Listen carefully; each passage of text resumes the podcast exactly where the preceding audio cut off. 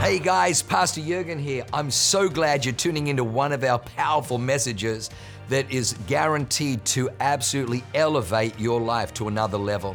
At Awaken, we only want to preach fresh, real, powerful to help you grow stronger in your walk with God, develop your faith so you can take more territory. I'm praying that God blesses you and enriches your soul as you listen to this amazing word from God. God bless you.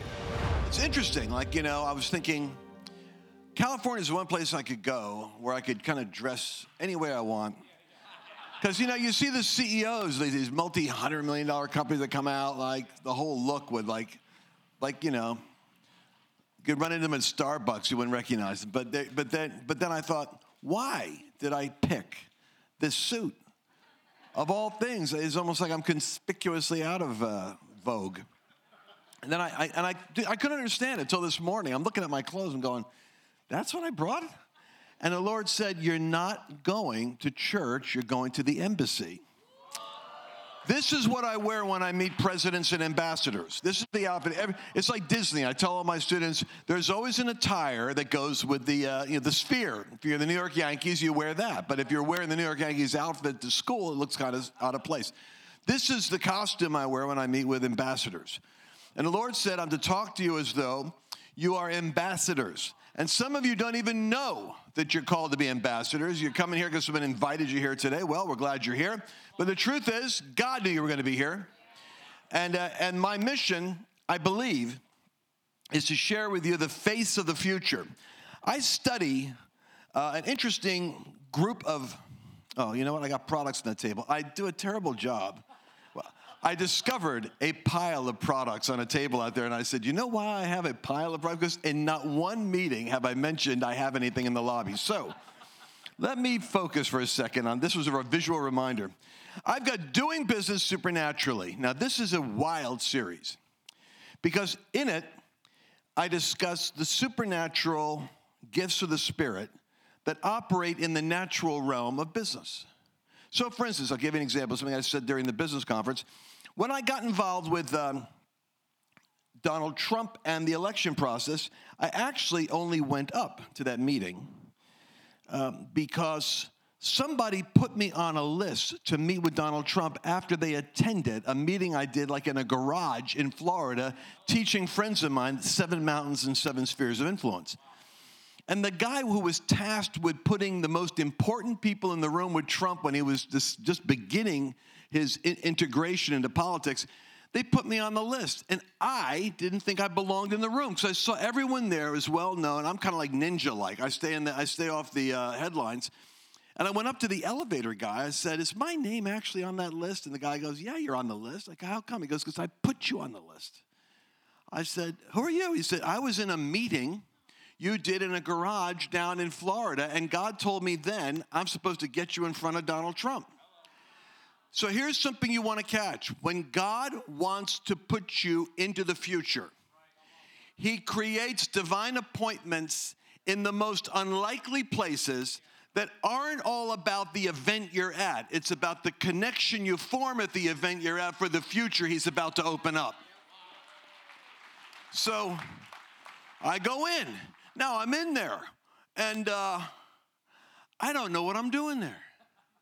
And, and I'm with a group of these senior pastors, ministry leaders, mega church pastors, and TV, TV network owners. And uh, the only thing I know is I talked to a guy who is like an economist. And he says uh, there's 30 million small businesses in the United States.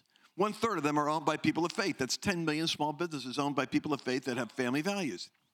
Now, those entrepreneurs are basically they're Protestant type people that want to have independence from the corporation and the system so they can express their own gifting. How many people in the room right here are independent business owners? You have your own business, you're self employed. All right, there you go, our demographic. So, out of 30 million small businesses, 10 million of them are, faith businesses. Most people don't know it.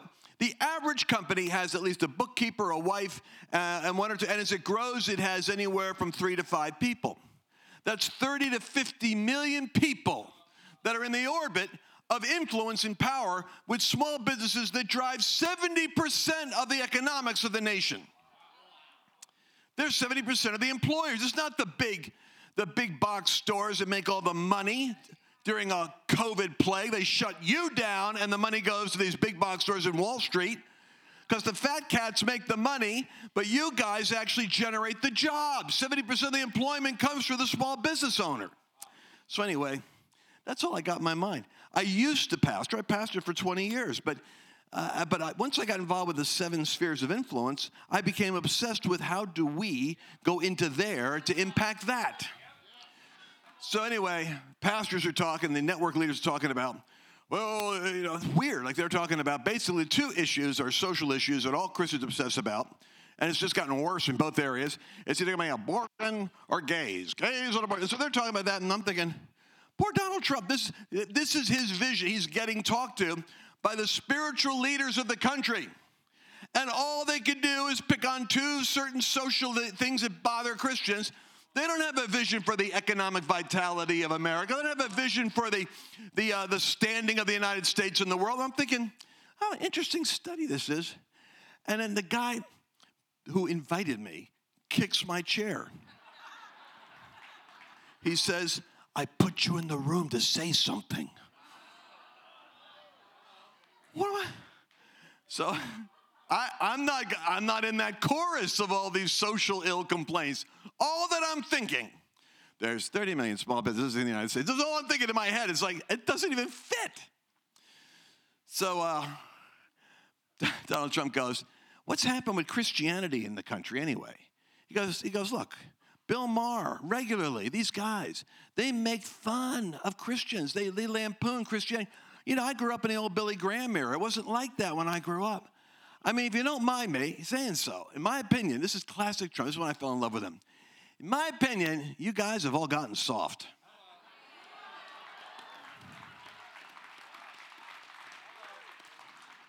And then he realized he had insulted a whole room of ministers. And he was trying to convince them he's a Christian. He didn't know what a Christian was back then. So he goes, But I say you, I mean me and we. I mean, uh, we, we've gotten soft, haven't we? Me too. And it's like, and I'm laughing. And so oh, I get kicked in the chair again. And I go, oh man, the guy that invited me wants me to speak. And I go, yeah. Everybody's staring at me like, what? then I have the like, Seinfeld moment hits me. And there's 30 million small businesses in the United States, and one third of them are owned by Christians. And the average one has three to five employees. There's 30 to 50 million people that would be voting if people would be understanding that you're a, man who has an entrepreneurial vision for America that supports Christian values. There's a whole unleashed coalition that needs to be raised up. And Trump's like staring with his upper lip sticking out, like down the table, staring at me across his apprentice table. And I'm, I'm realizing he's not going to do that strategy. He's going to go for the Rust Belt. He's going to go for the Democrats. He's going to go for manufacturing. This is a great idea, but it's a weird thing for a guy to be saying in the middle of a room. Well, when it's over, I felt so dumb because, thank you. It's like a weird comment out of left field. Of A good comment, by the way. A brilliant comment, if I don't mind saying so. But uh, not fitting, but I had to say something because I didn't want to get kicked in the chair again. So when it was done, I said, Oh God, what am I doing here? What the heck am I? It's embarrassing. What am I? I don't even fit around with Donald Trump, with The Apprentice, with economics, with race issues, and with homosexuality. I, am the Seven Mountain guy. This, I don't do this. And here's what the Lord says to me Every time you pray in tongues, you tell me this is what you want to do. I am a Pentecostal. I actually believe in the supernatural gifts of the Spirit. I believe in prophecy, gifts of faith. I give the gifts of healing. I have seen God lead me by gifts of the Spirit and open doors and do things that are supernatural. I'm also kind of like an academic, academician. I got my doctorate, and I, and I, and I work in business, so I can I have different you know ways I can chameleon-like you know adapt to different environments. But the reality is, at that moment, I had the most unusual experience because as a Christian, I know that I'm supposed to be filled with the Spirit. If you're filled with the Spirit, you can have a prayer language. If you have a prayer language, to me, it's the greatest secret weapon you've got that if you don't have it, you need to get it. Because when you pray in an unknown tongue, the Bible says, you edify yourself. The Greek word edify means to build an edifice. You're building an edifice on the inside of you to house a revelation that God is giving you that gives you a unique perspective for what you're doing. Every one of you needs to have a unique perspective for your own life and your own destiny. Building an edifice on the inside to house the missing piece. The piece that you're missing will come to you because you authorize it when you pray. I was praying myself out of the religion box into media. I now got 20 million downloads on my own podcast, which is only two and a half years old. And I, and I do it without advertising. I do it basically by just doing it. And I'm going to tell you something. The gifts of the Spirit are about to be released in a greater measure upon you that are in this room who are willing to give God what He wants with the favor and the anointing that He gives to you. He wants His church to go into the world system and shake it up. Doing business supernaturally explains that. I have to work that into my message now. Oh, and the rest of these things I won't talk about. They're out on the table. Just go get them. They're all good. This is a coaching series I do. I got a group of people that I help to coach or talk to or advise. The net worth of the average person in the room has to be 25 million for them to be in the room. It's really weird because I don't have 25 million, but I'm the guy teaching them because I am a rabbi. And so the rabbi is the one who instructs.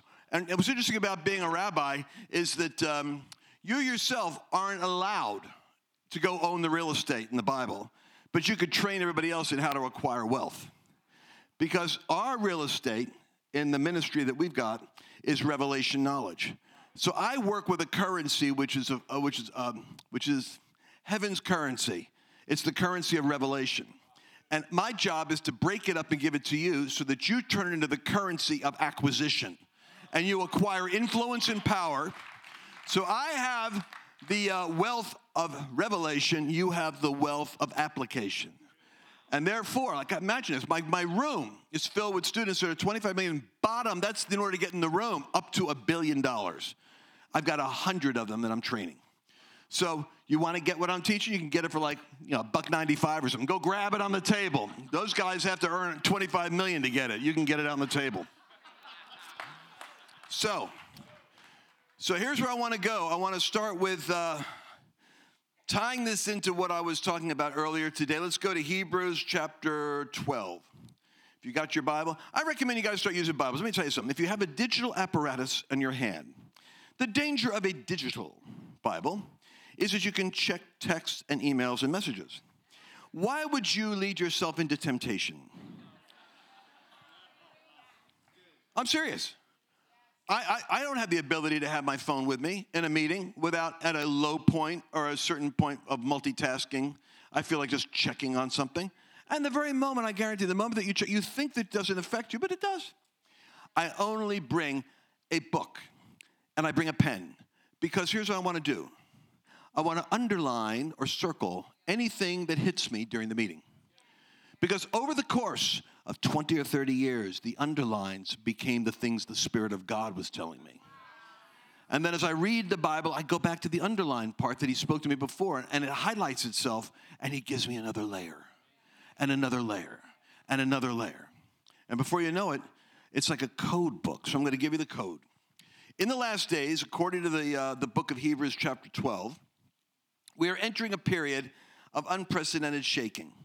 This is kind of important that you get this because you're going to experience, you're going to pray for peace, peace, peace. I'm going to suggest that maybe you don't want to be praying for peace. What you want to pray for is an insight into what God's doing in the chaos. Because if you're living in a period where God is shaking everything, praying for things to stop shaking may not be the prayer that get answered. But praying that you could be unshakable during the midst of shaking, maybe something God is going to move on. So watch this. It says this. It says, um, now, this yet, uh, verse 26, whose voice then shook the earth, verse 26 of chapter 12 of Hebrews. But now he has promised, saying, Yet once more I shake not only the earth, but also heaven. Now, this yet once more indicates the removal of those things that are being shaken as of things that are made, that the things which cannot be shaken may remain. Therefore, since we are receiving a kingdom which cannot be shaken, let us have grace by which we may serve God acceptably with reverence and godly fear. What in the world are we looking at? We're looking at God saying he's going to shake heavens and the earth. Then he's saying, I promise I'm going to do it. Now, a promise is not a threat. We look at the last days with an ominous anxiety about those things that are coming upon the earth because we know that there are troubling times coming upon the earth. Then we build, then we have to, we're, we're backed into, and this is where your church is. That's why I want to talk to you about it. A very weird juxtaposition. How are you to see the last days? Because it is typical for Christians that do not understand their assignment to look at getting out of here as their priority. I'm out of here.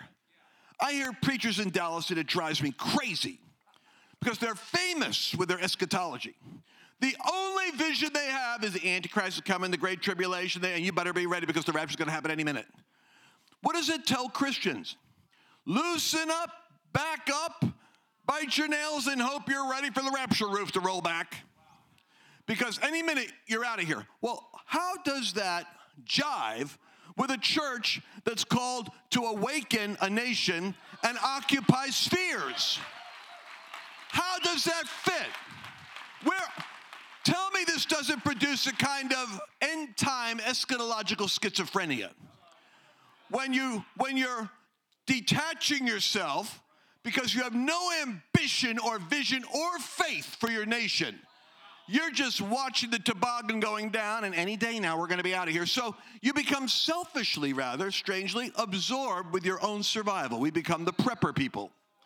Well, you never know when Jesus is coming back. So I've got all my waters, I've got my underground this, I got my this, I got my Patriot and you got, I sell this stuff. I, I'm like the prepper paradise promoter.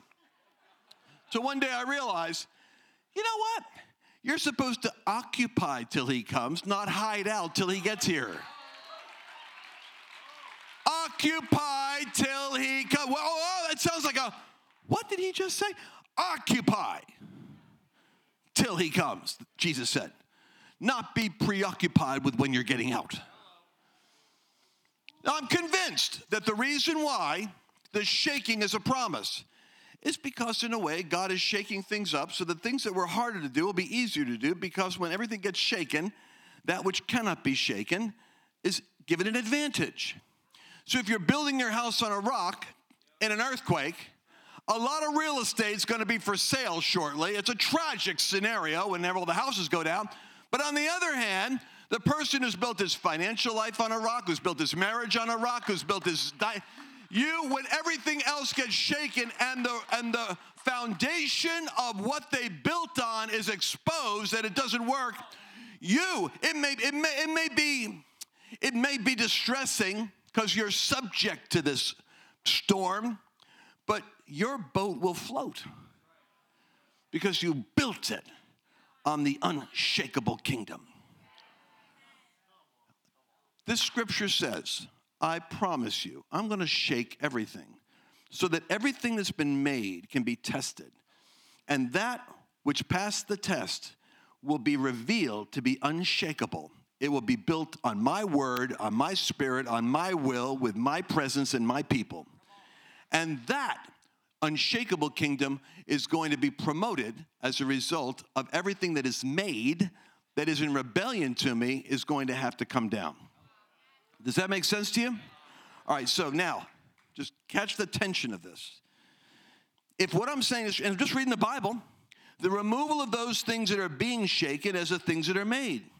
Now, if you want to go into the advanced class on this, the Bible says in Colossians that everything that is made, both visible and invisible, was made by Him. Thrones, visible and invisible. That tells me that he's, Paul is saying that you see the Roman emperor there, there's a spirit realm above him. Satan has his invisible hierarchy, human beings have their visible hierarchy. You want to know what's going on in earth? It's the history is the outplaying of the angelic and the principalities in war and the praying life of the church. And what you're seeing is history expressing itself down here as the manifestation of the invisible war of thrones. That's the real game of thrones in the heavenlies. When you have a prophet like Daniel, he reaches up into the spirit praying for his people, Israel, and God shows him he is dealing with the prince of Persia, which is over modern day Iran. And then he shows him that I'm going to bind that spirit and move it out of the way. Then the prince of Greece will come, which will be Alexander the Great. This is why the Bible's so powerful. It prophesies with accuracy hundreds and thousands of years into the future, and history verifies what the prophet said. Daniel saw Greece will come after, after Iran, after Persia. And then the next generation after that. So Daniel saw successive generations, all the way down to the very last one, which is ours. The prophet could see that way. And the battle in the spirit realm will be fought out in the natural realm here. And God is saying, I think I'm going to shake up the heavenly realm too. Oh, no, look at what it says. I promise I'm not only going to shake the earth, but also the heaven. Here's a logical question If we're receiving a kingdom that cannot be shaken here, well, then what heaven is getting shaken? Evidently, there's another realm. This is going a little bit deeper into the theological zone here. But Ephesians chapter 6 says, We wrestle not with flesh and blood, but with principalities and powers of spiritual wickedness in Oh, heavenly places. Catch this. I'm going to shake the heavens. This realm here, which is what we'll call third heaven, the heaven of heavens, there's only three heavens in the Bible. Apostle Paul was out of his body, caught up to third heaven. If there's a third, logically, there's a second and a first. Third heaven is a heaven that cannot be shaken because there is a heaven that cannot be shaken. Which one is it? Probably the third. The second heaven down here, oh, that certainly fits. You are at war with principalities and powers and rulers of the darkness of this world, spiritual wickedness in the heavenly places. So this realm here is obviously a realm that's going to be shaken. And then the Bible says, I'm going to shake heaven and earth. And in this atmospheric realm, we have the first heaven around the earth. So now let's take a look at the picture here. What's happening, people? Jesus. When we say Jesus is coming, we think of Jesus is coming like, well, you know, the Bible says Jesus is coming like he's way out there, and then at the last minute, boop, he's going to come over here and rescue you. I would suggest to you that there's a slightly different uh, description in the Bible. If you go to Luke chapter 21, go to Luke chapter 21, Jesus describes the last days. He says, Now, when the shaking happens, don't get shook up. Because I'm doing some things that are actually important to get accomplished. And I don't want you to uh, be disturbed by misunderstanding what I'm up to. So, so Luke chapter 21, check this out. Verse 28. Now Jesus says, When these things begin to happen, look up and lift up your heads because your redemption draws nigh. You would think that as many preachers as pore over these verses, there'd be nothing new that could be possibly unearthed. I seriously think, I mean, I've been 40 years listening to people preach this stuff. And I'm thinking, one day the Holy Ghost goes, draws nigh, look it up. I thought it draws nigh, like on the calendar. It's getting closer. The Lord's, it's the Lord's coming back any day now. Yay! Any day now. It's coming back, coming back, coming back. Class, watch this. The word for draws nigh, that Jesus says, look up. You're down here. Oh my gosh, everything's shaking. Look up. Look up when it begins to happen. Right now, as it's starting. Look up. Keep your eye focused there. Why? Because Jesus says, Look up because the kingdom of heaven draws nigh. I look up the word draws nigh. The Greek word refers to Jesus physically coming near in proximity. It's not the calendar appointment that the end time is coming and Jesus is going to return. It's that he is actually physically getting closer every day.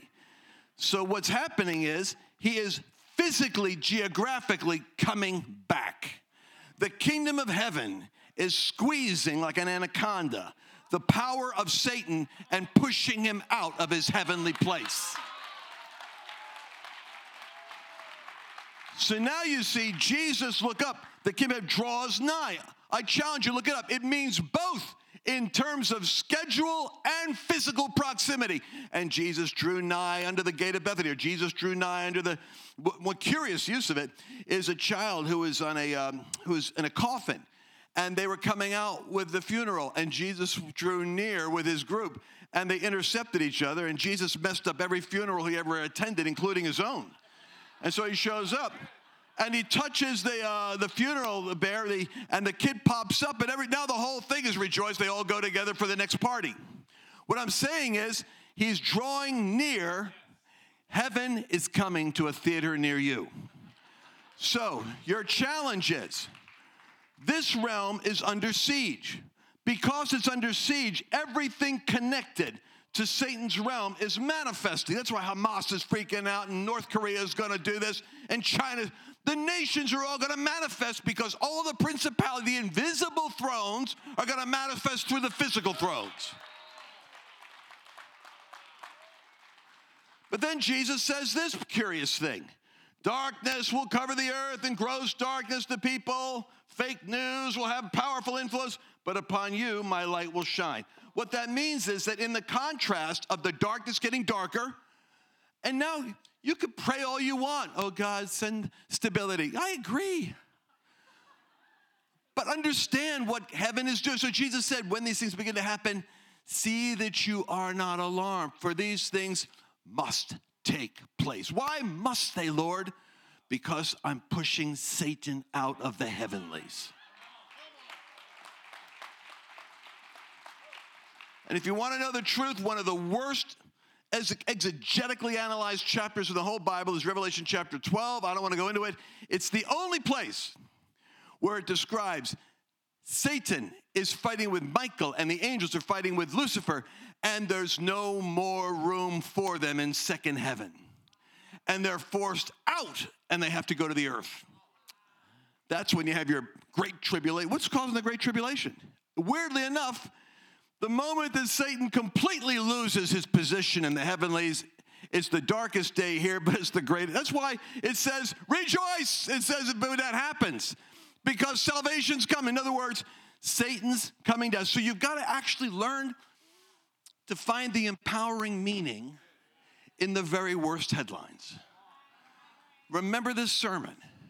God promised, not threatened, the last days because Jesus is coming back, but he's coming back closer every day. And that means that if you can push through the resistance of your flesh into communion with God, you will have greater revelation, greater anointing, and greater power than you've ever had before because the kingdom of heaven draws nigh.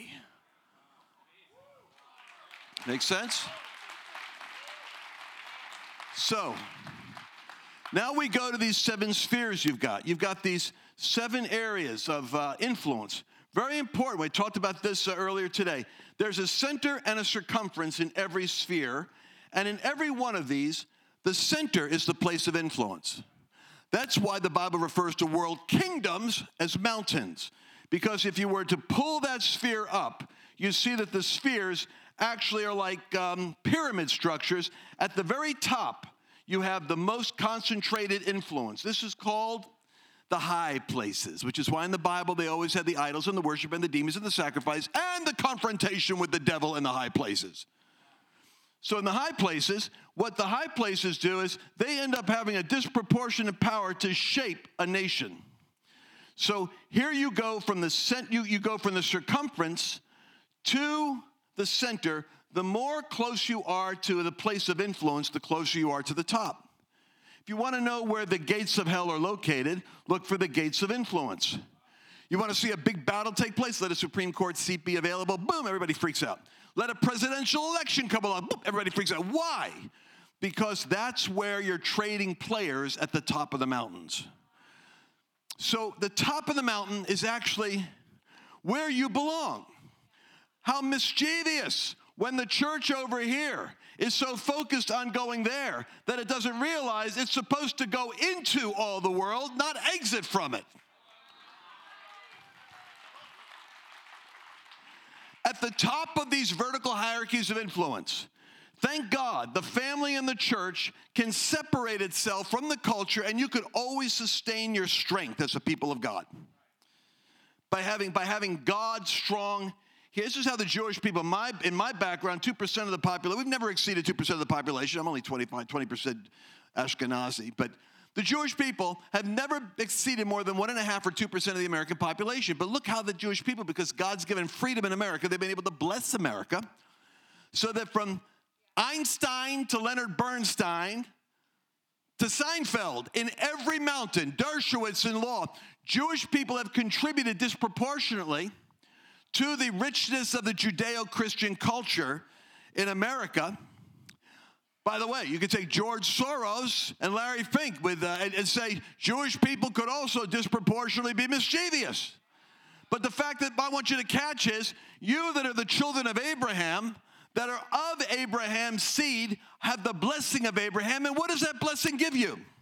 The supernatural anointing to be the head and not the tail, above and not beneath.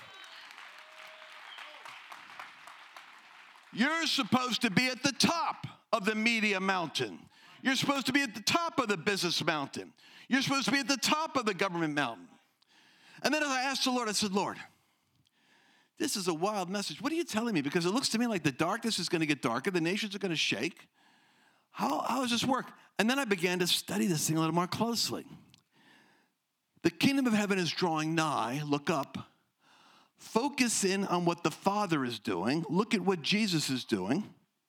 Because the ultimate goal that the Lord has is go make disciples of nations. The church gave up on discipling nations. They prefer to go make conversions to Christ. So you will see much effort made on reaching the lost. You'll see very little conscientious effort made at transforming the culture.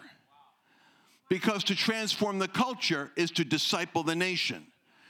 You don't build, listen, I'm an entrepreneur and a businessman. And when I did church consulting after I came out of Wall Street, I was understanding okay, the new business model is you build a bigger church and you multiply your churches, you have more people attending, more square footage, more staff. The metrics for success in the church world are bigger and larger. It's hard to quantify whether or not you're having an impact in the community by measuring cultural transformation because it's too abstract. So the church measures what it can measure offerings, nickels and noses. We look at how many people come, how much money was in the offering, and some churches are, you know, cynical. Some churches are beautiful. They have a good motive for it, but they're still measuring how many were there and how was the cash flow. Not unlike a good business enterprise. The problem is you're measuring the wrong data. What you should be looking at is what is our punching impact upon the spiritual atmosphere in which God put us? Because what we found out is if you don't steward these other mountains, you watch what happens when education mountains get taken over by the secular demons that start to turn them Marxist and anti Christian. Now, you say, well, well, it's the end times. Yeah, but a lot of that is because of us.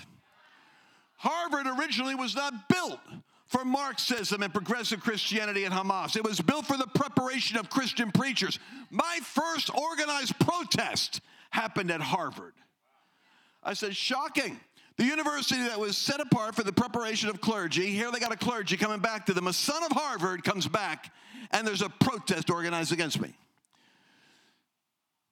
The witches, atheists, LGBTQ, and Islam all joined together to protest me and my little seven mountain revelation.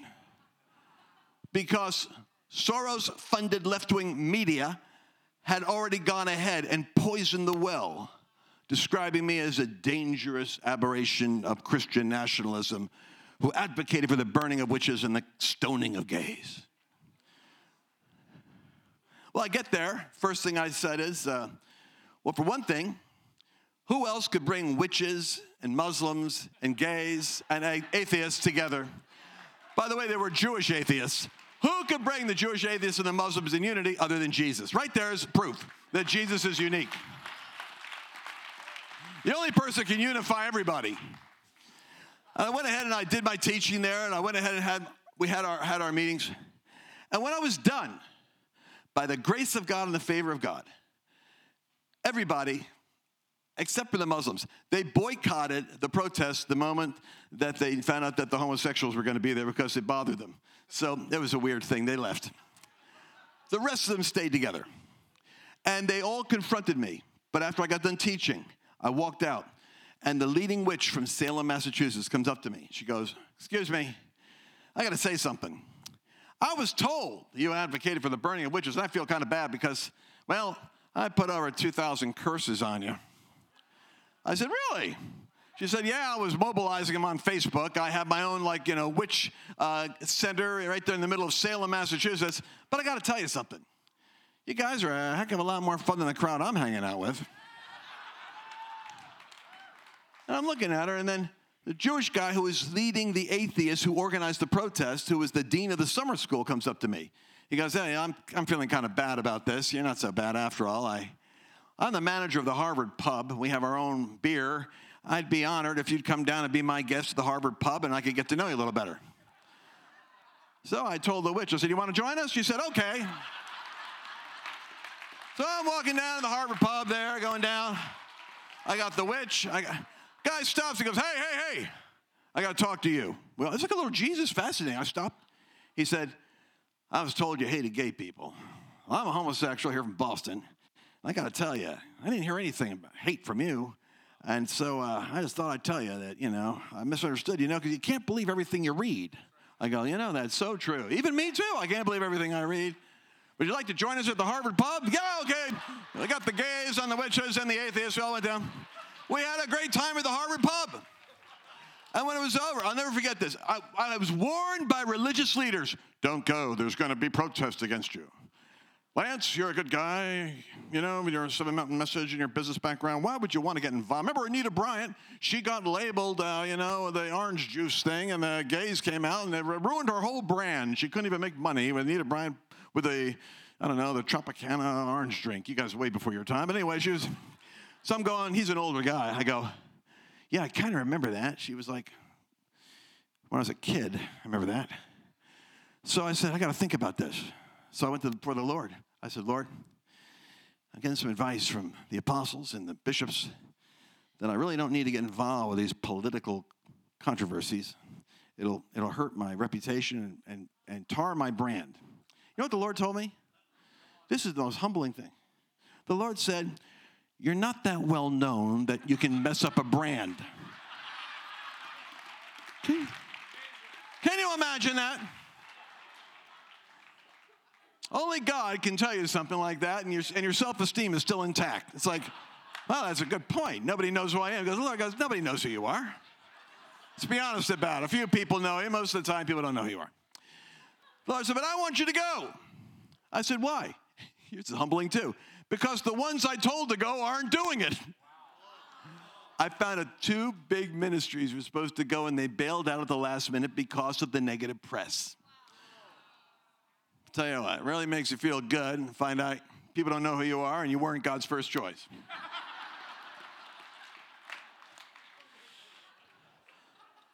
but I went, and here's what the Lord said The Lord said, missionaries are needed in every sphere because the devil has a caricature of what a Christian is.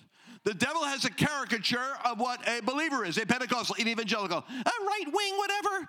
The devil has a character. And if you don't go in with a scratch and sniff presence where they can get up close to you, hear you, see you, and you can shatter the propaganda, then the propaganda is stronger than your message.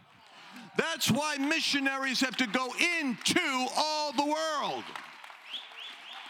You've got to go in. You've got to go in. Then I was trying to be all cute. I said, well, sometimes we have to be ninja like, you know, covert and overt, like Esther. She was in there, you know, got her promotion right there. Favor of God was on her, promoted her, leaped her from the periphery to the center, from the bottom of the mountain to the top, because the favor of God will give you a power that, boom, take you right to the top of that mountain if you walk with God in favor and faithfulness. I says, Esther was kind of ninja like, and then suddenly she had to reveal herself. I was telling this to a Taiwanese billionaire Paris Hilton girl who is, by the way, at Carlsbad at a business retreat I did like uh, six months ago here. I was so shocked. I pull up the hotel I'm staying at.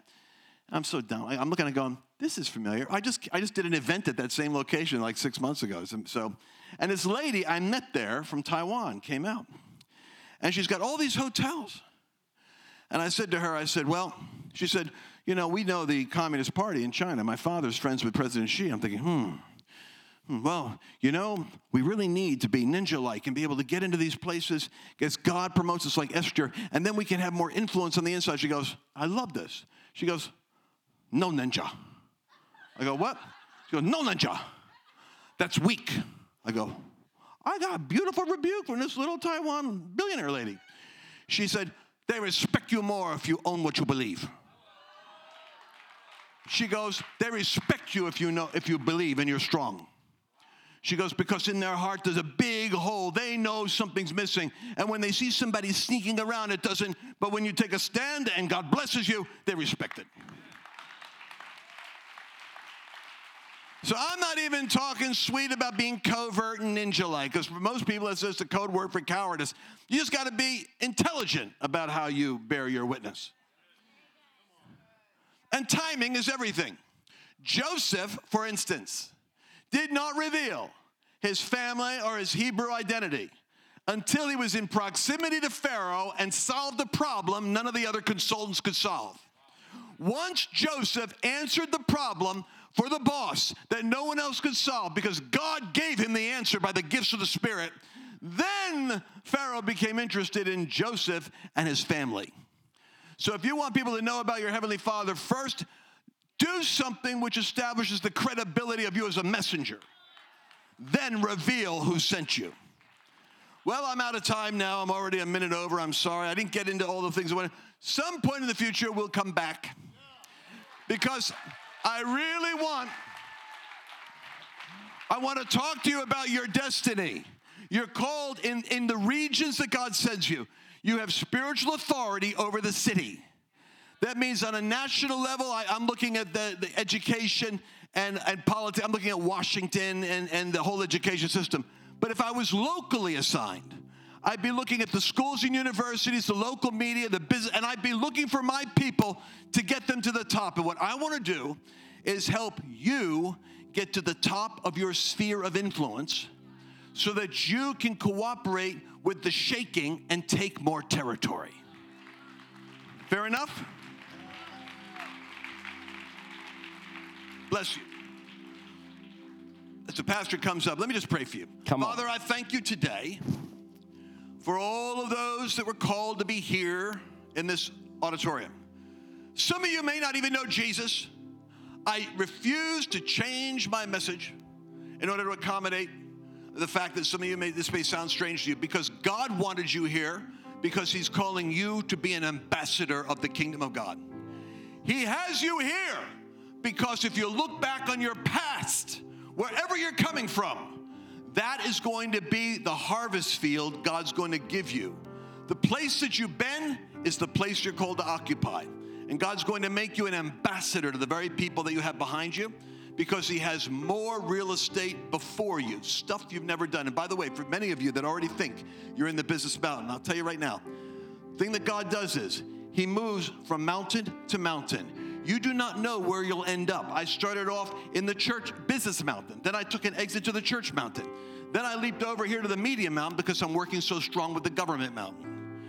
God will move you from mountain to mountain because He has more territory for you than you can possibly imagine.